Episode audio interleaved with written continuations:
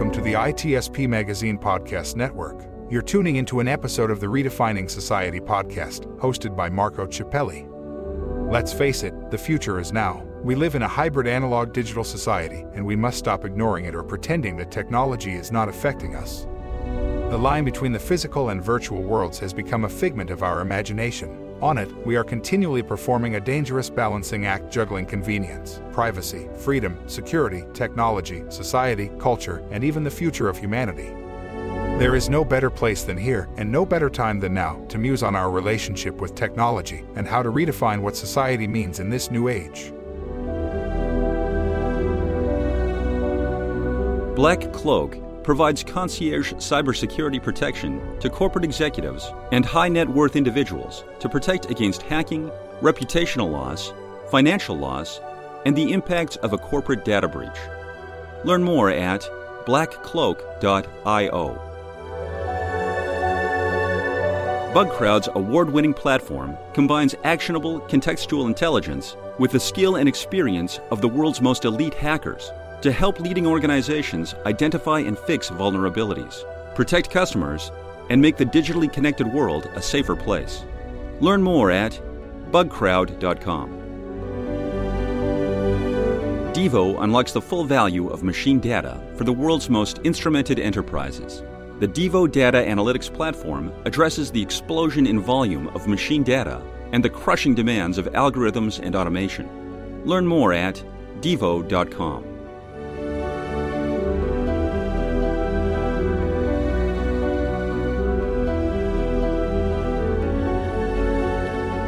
everybody. This is Marco Ciappelli on ITSP Magazine. The show that I am hosting today is my uh, my baby. My favorite show is Redefining Society podcast, and uh, what I do here, I muse on the relationship between society and technology, and the other way around, because it's not a, just a one-way street; it goes both ways.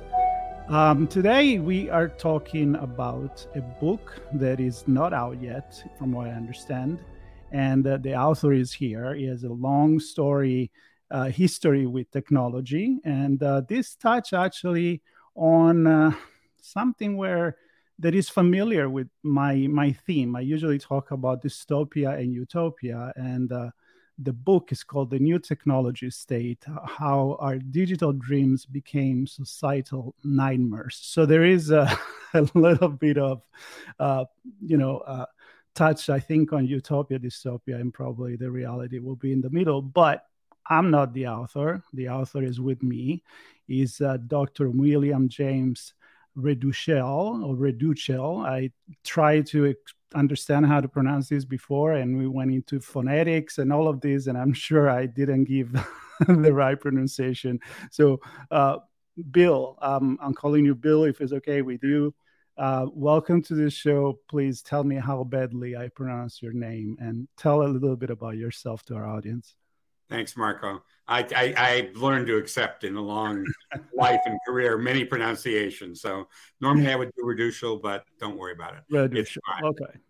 So I uh, I grew up with technology. I um, I was 15 when I saw my first computer, and it was a huge machine used to fire anti-aircraft missiles against Soviet bombers. Uh, it was at K.I. Sawyer Air Force Base in Michigan, and I got hooked, and I have been following computers ever since then. And I'm now 77, so that's 62 years of growing up with technology, and I've seen it from when it was completely, you know, nascent, when you could do very little with it, but what you could do seemed magical at the time to everything we've we, have we have seen today. I originally was an economist, and economics got me into statistics, and statistics got me into computing because that's how you did it and eventually, I became more a technologist than anything else.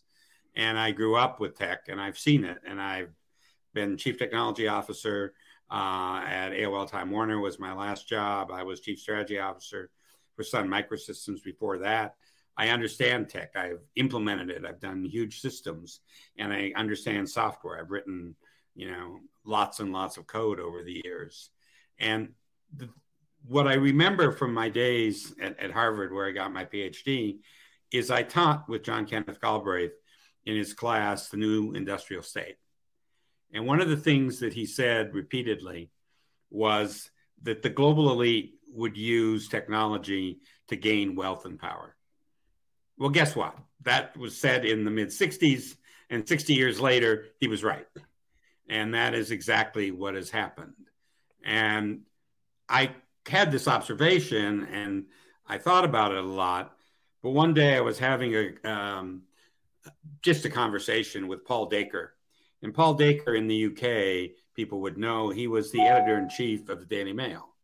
And most people would have considered him at the time to have been the fourth, fifth, or sixth most powerful person in Britain because millions of people read his views every single day and were influenced by them.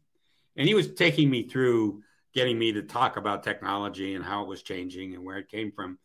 And he paused suddenly and he looked at me and he goes, You know, Bill, this means revolution. And that, that society can't handle this amount of change this fast. And, you know, he may be right. I mean, we, you know, change is becoming faster and faster. And when Galbraith wrote, technology change meant hardware. And it took years to, to go do. But today it's software. One person can go write software that changes the world. I mean, Google Maps uh, is one person. Uh, I mean, there's some earlier inventions, but you, are changing the world, and just one person can go do it. So the pace of change is going up, not down, and yeah. that's hard for people to to handle. My economic history professor at, at, at Harvard uh, gave us a trick question one day. He said, "What was the most important technology to enable the Industrial Revolution in Britain?" And being good students, we guessed the steam engine, the railroad, and all sorts of things. He said, "Nah, it was the gin still." the industrial revolution made people so stressed that you couldn't brew enough beer to get everybody drunk who needed to get drunk every night and was only by increasing the efficiency of making alcohol with the gin still that the revolution could occur now i don't i mean he was an esteemed professor alexander gerschenkron but uh, it's the same kind of thing i mean we are stretching society in all ways and we've ended up in a society in which we are now very efficient but fragile we are united but divided, and we are increasingly unequal. So there, there is so much. I'm going to stop you here. There, there is so much already packing. You know, three minutes of of your conversation, and it's inevitable that it is like that. I mean, every time I, I talk about it, uh, even my show itself, I had to adapt the the abstract for it. I, now it's it's more about the fact that I am saying that this divider between the real world and the virtual hybrid digital world that we live in it doesn't exist anymore. I mean we pretend that, that there is this but we are living our life online. We're living our life on social media. Ai is already everywhere. And people think that they need to realize that it's more pervasive than what that what we think it is. But I think that one of the things that I would like to ask you is with the quotes that from John Kenneth Galbraith that you mentioned before, how much of that has become true because we ignore the alerts and alarms of people that in the 60s were telling us that, or is because it's kind of inevitable that society is going to make more beer and right. and that's how we deal with the with the future well, I mean, the reason it took a book is because I don't believe there's one thing that did this, Marco. What it is, it's the cumulative effect of a lot of things, including the way the stock market works, including reforms in the United States in the 80s to tie executive compensation very closely to stock price. It's the fact that we have a very fragile stock market in which a few pennies in earnings per share can mean hundreds of billions of dollars in valuation gain or lost. And it's the fact that we assume that lots of people can write software when in fact very few can. I mean, uh, when I was running, you know, a big programming shop uh, in the 90s, You know, there was an accepted rule of thumb in the industry that maybe only 10,000 great programmers existed at any one time. Maybe it's 20,000 or 30,000 today, but it's not millions. It's tens of thousands. And almost all of them work for the top five tech companies because mm-hmm. they can afford to pay them the money that they're worth. And other companies have trouble doing that. I mean, I think that if you look at the future, almost every company is going to end up looking like a professional sports team with players and employees. And the players get paid enormously because they're that valuable. The advantage that pro sports has is I know whether you're a great player. I see it on the court or the field, uh, mm. the rink, and I can see that you you you're worth that. But I don't see that with software, and so companies have trouble paying people what they may in fact be worth. But the big tech companies understand it, and they go off and recruit these people. They pay them, they they coddle them, they give them the things, and and they have it. I mean, one of the things I read an article on a year ago is that the Vikings had a thousand steel swords, and one Viking had gone to Iran or Iraq, somewhere in that area, and it brought back the ability to make steel. And so th- they found about a thousand steel swords that they had. But you know, if you have an iron sword and I have a steel sword, you're going to lose because I can cut your iron sword in half. And the Vikings conquered the world on a thousand steel swords. And this is what the tech companies have done. They've gotten the great programmers, and the great programmers aren't better by 20%. They're better by 200% or 300%, maybe even more. Um, there was a story about a, a, a columnist in uh, Silicon Valley, well known, Robert Scoble, who went down to SpaceX. And one of the things he asked to do was to interview the team that wrote the software that took a rocket into the sky and then landed it back on the landing pad. And they said, Well, okay, it's over here. He's here. And they go, What do you mean? I want to see the team. And they go, Well, there was only one person. and, and, I mean, that's the thousand steel swords, right? right? these brilliant programmers that go and create it, there are lots of people then who build derivative stuff around it. But it's thousands of people, and they they provide the cutting edge. Well, so then that drives um, what Ricardo would have called economic rents into the people who hold them or manage them. And the big tech companies go out and recruit them. And that's where they are. I mean, they're not, they make double, triple, quadruple what they make elsewhere. And so they're able to pay them, you know, a lot of money, but it's way below the value they produce. So it's very worthwhile.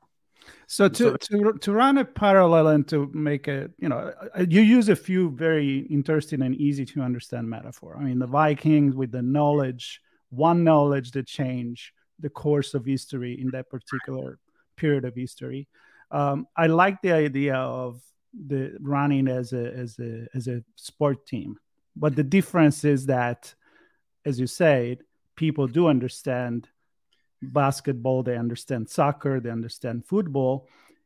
While in the technology industry, they use what they produce, the masses, but they don't understand it. So they it's hard to even evaluate not only from a financial perspective, but also from what change it is making to our society the knowledge that they have in their hands. So am i am i getting somewhere here in, in creating more divide because of knowledge and power and and money uh, eventually? I mean anybody who flies will occasionally and they if the airplane you're on has seat back entertainment occasionally they have to restart it and you should just look at that screen and it goes on for two or three minutes and it teaches you the amount of technology. I mean, we talk in software all the time about stacks, mm-hmm. and it's now a very complicated stack, and you see it at the top, and computer scientists would call it an abstraction layer, and you see that abstraction layer, it's your phone, and and you can figure out how to understand it, but what's below it yeah. is just layer and layer and layer of very complicated technology, and the people who are very good at the very bottom of that stack are very rare. I mean, hundreds of people like that in the world. And, you know, the result is that you, you own it. I mean, one of Steve Jobs' great uh, conclusions when he was running NeXT after uh, Apple is that the operating system was everything. And he was fortunate. He hired a brilliant guy he named Avi Tevanian And Avi came in and wrote the NeXT operating system. And then everything that you run on Apple today is a derivative of the stuff that Avi did. And, you know, because only the operating system, that is the key linchpin technology. But I'll tell you, there are a lot of people who didn't get it. Um, there was a Fortune reporter who interviewed Bill Gates in 1999, and Gates was being cocky as he could be. And the reporter finally said, How can you be so self confident that you're going to beat all of these other great CEOs that were out there? And he said, I understand software. They don't. Mm. He was right. I mean, it's the knowledge of the the shaman that that knows how to do things, but he wants to keep the secret, kind of like the alchemist. Uh, right. Let's get a little bit more into into the book. So the main title is the new technology state, and I think that you painted already a pretty a pretty clear vision. Although I'm sure you to go deeper in the in the book, but then you know you, you talk about this idea of going from a, a dream state into a nightmarish state but you also finished to say that maybe there is something we can do about it. So tell me a little bit about the structure of the book and and you know where you start and don't tell me the end of course but you know kind of like to give a teaser to what the book structure is and maybe who you write it for as well who you had in mind as an audience well there's, there's sort of an overview um, and i am an economist so it talks about neoclassical economics and how that's the become the linchpin in public policy in the country. And, and we did a lot of things that we thought we're going to do with, you know, um, neoclassical economics. But neoclassical economics dates from the late 1700s. Uh, and tech was not, you know, there wasn't any tech, right? And economic growth was very low. And the foundation of uh, neoclassical economics comes from Ricardo and Adam Smith. And Smith wrote two books. And to your point of the, the podcast, the second book is The Wealth of Nations, which has the phrase as if by an invisible hand and is the one that, that says that free market economics works. But in his earlier book, Smith says that he believes that human beings want to be both loved and to be lovely, and that that tempered capitalism because people wanted to be lovely. I'm not so sure that we have that ethic anymore if we ever did. People may still want to be loved, but they now want to be rich. And the the rich may be overpowering the the lovely. So then I talk about something called Halstead length. And Halstead length goes back to a professor from Purdue, Maurice Halstead, who wondered in the 80s why were some programmers 100 times better than others? And he then studied the human brain and what he came up with is this concept of how large is a memory chunk. And the theory of the brain that works, whether it's completely true or not, I, I don't know. We can't, you know, we don't know how to pull apart a brain yet. But that we store memory in chunks and the chunks vary in size. And he came up with a bunch of really clever heuristics to measure size. And he found that for the average person, the size was a number that he, he, he labeled 250. And that turned out to be 50 lines of software.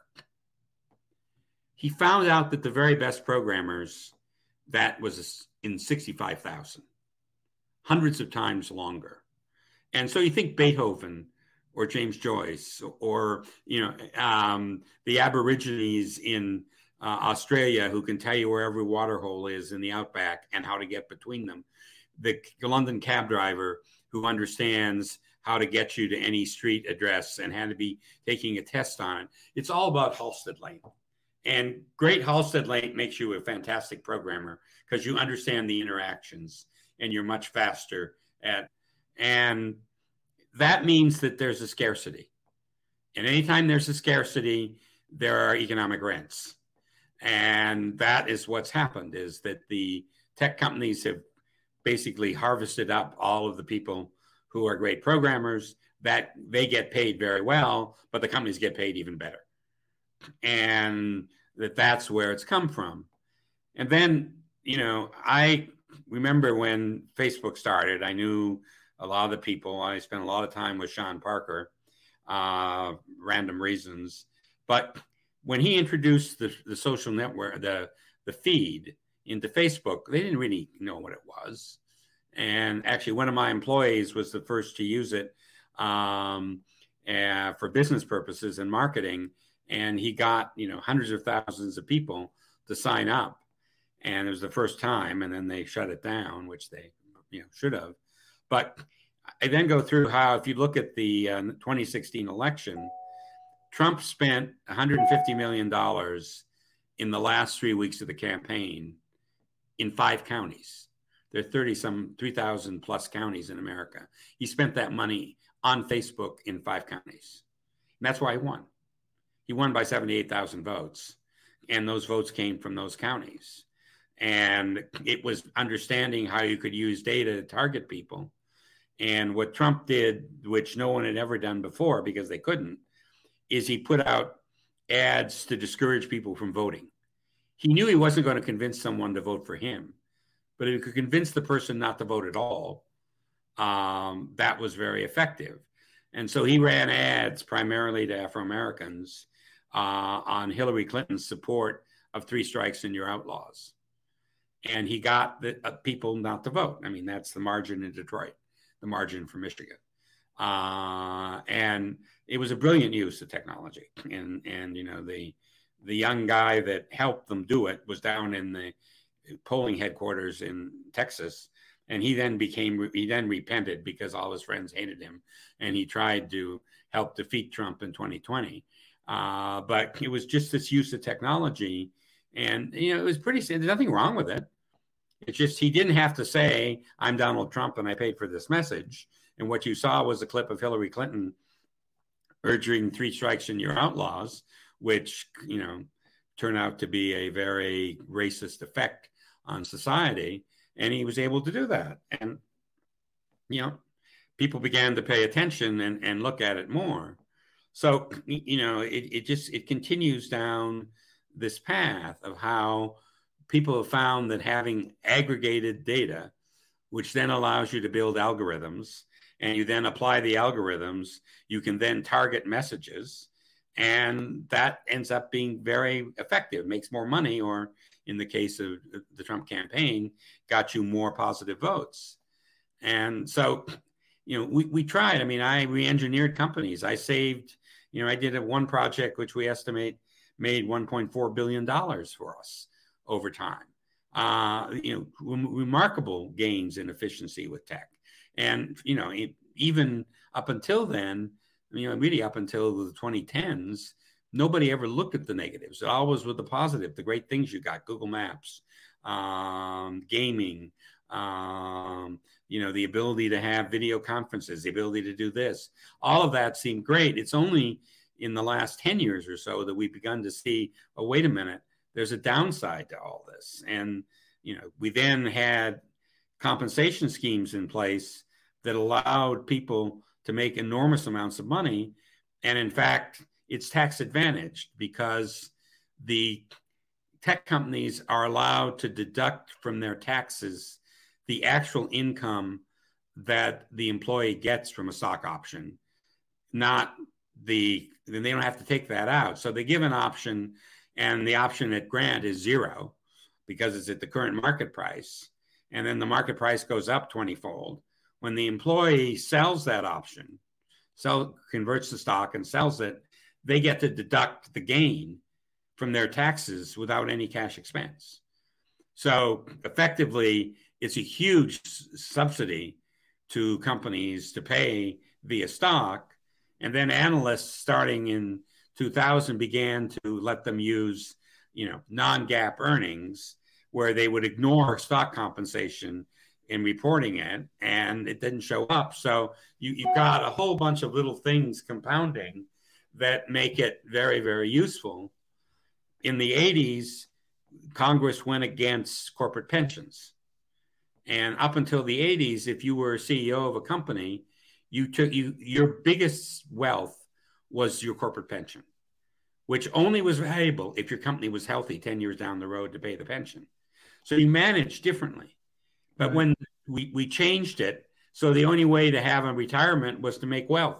The only way to get wealth was to get your stock price up and sell. Right. So you change the incentives on corporate management from you know uh, harvesting the you know maintaining the company and sustaining it for long-term growth to harvesting it you know pump and dump. Get so you pretty much take your pension right away. Yeah. No no matter how the company then goes. No matter how the company does and then you don't care what happens to the company after you retire. Which is not very ethical if you think about it. So right. So the, the, there is the the people that own the technology understand the technology then there is the people that uh, understand the technology and use it, not necessarily being technologists, but as the example of politicians and right. example of people that play in the stock market.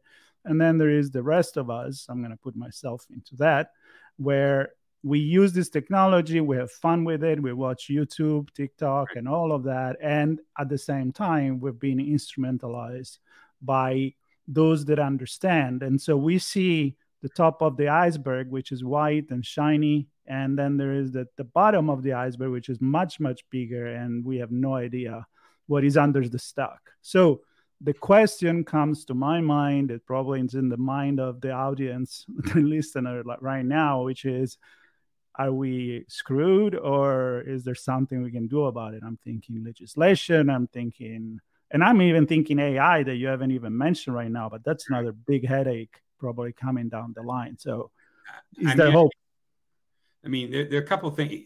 Even the top of the iceberg has insidious effects, right? I mean, uh, in the 50s, we were united because there were three, four, five television networks, and mm. we all watch the same shows. We all had the same thing. You know, today, I mean, YouTube just reported that the majority of their viewing is on smart TVs.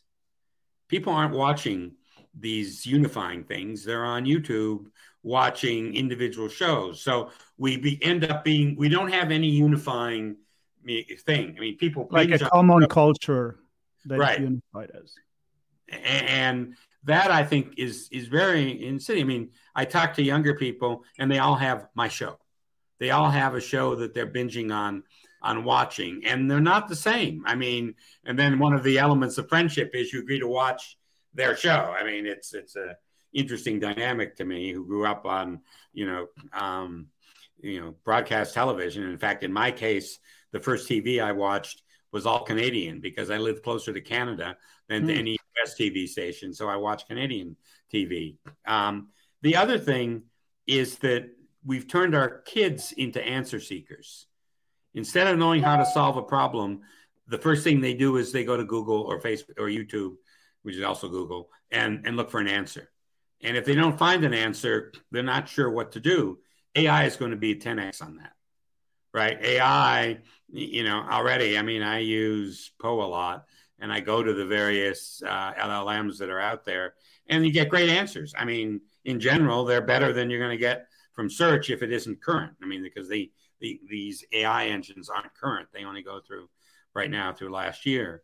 So I think that those two effects are are, are very you know very harmful. I'm not sure how to how to solve them. I mean, uh, you know, it you know having only you know, and when everybody you know, you see a family go to a restaurant and sit down, and they all pull out their devices and they sit there during the whole meal all you know they don't even talk. Uh, and you know i you know i don't know why you go out to a restaurant anyway. That, that's mm-hmm. another thing. But um, you know, so you know, look, I, I'm, I'm a believer that uh, competition is still the right answer, and there's no reason why Google needs to be one company. It could be many companies. There's no reason why Facebook needs to be one company. It could be several companies. And I think the world's better off if we have that. I think if we have more companies. So the one one radical thing that I propose is that we tax market capitalization, and that companies that are bigger than I said 100 billion dollars have to begin to pay an annual tax for having a market cap above 100 billion. It basically is market enforced antitrust.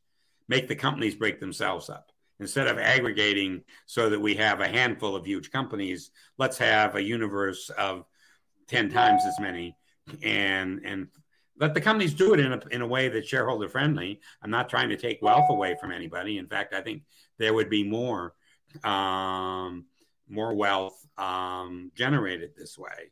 Um, I certainly, you know, would change the tax incentives that uh, favor the, the dynamic of allowing the big tech companies to get this huge tax break by paying their favorite programmers a lot of money and then getting a tax break for it rather than than actually paying for it. Uh, so I think there's a set of taxes we could do that not necessarily to raise revenue, but to drive behavior mm. uh, and, and, go make that. I mean, there's a, a, simple suggestion is to allow the post office to postmark emails for a very small sum. Because if you had postmark email, you could set your email system to reject it if it wasn't postmarked, unless it was an address you knew. And it would then cost money to send political uh, emails or uh, unsolicited things, which today is relatively costless, and force people to make a decision. And I think that even a tiny amount, the day before the Georgia Senate runoff in December of, of last year, I got 500 emails soliciting money from both Democrats and Republicans. They were all alike. They all had fear because fear is profitable. The problem is technology has made fear the most profitable way to get it. You don't get money by putting out a reasoned analysis. You get money by sending out a appeal that goes to your emotion, that goes to fear. Yep. And as long as that is the way to make money, then that is the way politics is going to go. And so you have to address that. Now, I do I think that politicians would like doing this? No. Uh, I, I, don't have much hope that this would ever get enacted. But uh, I mean, I got 500 emails in one day, uh, and about 300, 300 from one party, 200 from another, but it didn't matter. And they were all just very, very uh, fear. You know, if this happens, this is what you know the world, and you know you can't. We've made fear the optimal strategy. That means we're divided in a, in a lot of industries too. I mean, it's not. I mean, politics is certainly true, and it's more true than ever. Although it's always been a very strong argument to to be fearful. I mean, I have fear of the enemy, whatever that enemy is. Sex sells. It's the same thing. Exactly. Yeah, but so your point, uh, and, and, we're going to start wrapping here about um, breaking this larger company into minor one um, do you think this will help to create more transparency and and of course and healthier competition but also more transparency so that um, the educator the parents uh, the, the politicians can really start to understand what has been so secretive right now i mean is that is that the idea because i can see that to be one of the things like you know if you have a huge castle, it's easy to build walls around it. But the smaller the castle is, the more right. you know you, you can fly over it. You can you get more innovation. You get right. more.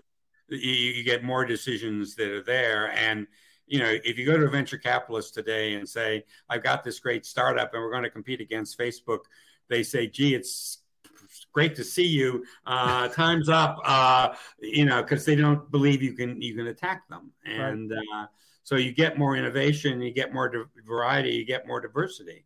I mean, there used to be, I mean, but you need interoperability between them. And as long as they have these big castles, they don't have any interoperability. And that, you know, and, and you see the struggle that all these sites have, even Discord.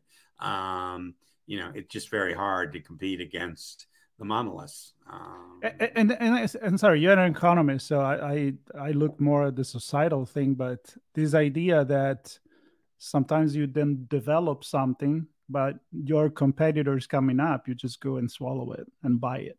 So right. you're worried is that doesn't matter. You have enough money to say, well, the new thing is not going to hurt me, but it's actually going to benefit me because I'm going to put it under my umbrella. And again, you're just building bigger and bigger and bigger. So, um, I mean, do you have hope that, that the U.S. are going to move uh, in this direction? I... Well, certainly, you know, there are a lot of there are a lot of politicians that are nervous. I'm afraid that they're lawyers, and lawyers think that they should. Um, uh, regulate. And I've had my encounters with regulators over the years, uh, and they're, they're just, I mean, you know, they get paid a fraction of what the big tech giants pay. Uh, I mean, they are just not. I mean, the, the, better teams are always on the other side. And I mean, if you go to Washington and you ask people, they're talking about regulating AI, and I listen to the conversation, and go, you don't have any idea. Or I saw a task force. Uh, I mean, I looked at the names on there and I looked at their resumes. There wasn't one person on the task force that even knew what a stablecoin was, or how Bitcoin worked, or where where it went. I mean, the government's always going to be behind. So what regulation does is regulation builds barriers to entry for your competitors. And so you you'd love to be regulated once you've won because that's another barrier that keeps competition away. So they're all favoring regulation. I mean, we have the the Graham uh, Warren bill to create a digital uh, commission, and and I mean, I don't. I mean, I, I'm sorry that I mean, I think one of the worries that we have to have as a country is that China's run by engineers for the most part. Uh, we're run by lawyers. And in the longer term, engineers win. Uh, mm. Lawyers worry about dividing the pie, not about growing it. And I mean, that's I mean that's a challenge. And tech isn't going to stop. I mean, no, yeah, it, it, it, you know, it's not going to stop at all. Yep, yep. All right. So uh, before I, I close uh, with uh, with the name of the book and then many other things, I like to leave you a couple of minutes to just make a pitch for for the book and and who you have in mind as your audience. I mean, it seems like you're going deeper into economics and politics, so you you hopefully everybody will read it. Of course, that's the dream of every author. But do you have some some target audience that you think they'll be more affected by and benefit by reading the book? Well, you know, I think I was very strongly motivated by John Kenneth Galbraith. I mean, he was very good to me uh, when I worked with him years ago, 50 years ago, and he was very prescient in seeing how the world went. And so this book tries to mimic, in some ways, the new industrial state and being a more general view. But I also admit that it's at least a medium lift because it's talking about a very complex issue and trying to explain how we got to where we are. And it's not one simple thing. It's not, I mean, there isn't one thing that you go and flip a bit and now the problem goes away. We have engineered this through lots of policies and through, you know, history that, that that's gotten us to where we have these global monopolies uh, that are there. I mean, the idea in 2002, 2003, if you had 100,000 users, boy, that was a success. You know, today, there are multiple sites that have over 4 billion. Uh, I mean, you think of that, that's, uh, I mean, Pope Mark, or, you know, I mean, it's, uh, it, it's such a change. So, but I hope, I mean, that there's going to be some classroom use, I assume, that people in uh, studying economic history or or political science on uh, how do you regulate change. Um, but I really wrote it much in the tradition of Galbraith and you know in his honor uh, to try and educate the public at large as how we got to where we are. And you know nobody did anything wrong. I, mean, I, I, make the point repeatedly that no one did anything wrong other than maximize profits. Right. Um, and we just created a set of incentives that have gotten us here. And if we don't change those incentives, we won't change it. And as long as we leave the incentives in place, this is where we're going to be. Yep. And I think you said something that we, we all agree when we talk about technology, which is not going to be stopped, but we can't kind of try to direct it and to regulate it again. I'm definitely with you in that. So uh, this is the end of this bill. I really thank you so much for being on it. For thank all you. the audience, uh, the book is the new technology state on how our digital dreams became societal nightmares and what we can do about it. Is going to come out of September 12, 2023. I'm going to put all the links in the notes for the show and how to get in touch with Bill and whatever he wants to share resources up uh, up to you. and everybody else uh, I, i'm definitely as a you know doctor in political science, sciences interested in technology i'm definitely going to read it so bill i'm looking forward to to that and again thank you so so much thank for taking you. your time thank you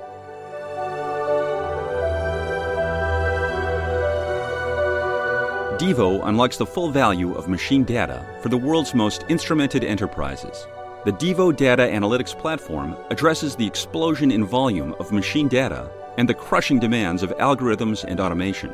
Learn more at devo.com. Bugcrowd's award winning platform combines actionable contextual intelligence with the skill and experience of the world's most elite hackers to help leading organizations identify and fix vulnerabilities, protect customers, and make the digitally connected world a safer place. Learn more at bugcrowd.com. BlackCloak provides concierge cybersecurity protection to corporate executives and high net worth individuals to protect against hacking, reputational loss, financial loss, and the impact of a corporate data breach. Learn more at blackcloak.io. We hope you enjoyed this episode of Redefining Society, hosted by Marco Ciappelli. If you learned something new and this conversation made you think, then add this show to your favorite podcast player, subscribe to our YouTube channel, and share the ITSPmagazine podcast network with your friends, family, and colleagues. We hope you will come back for more stories and follow us on our journey.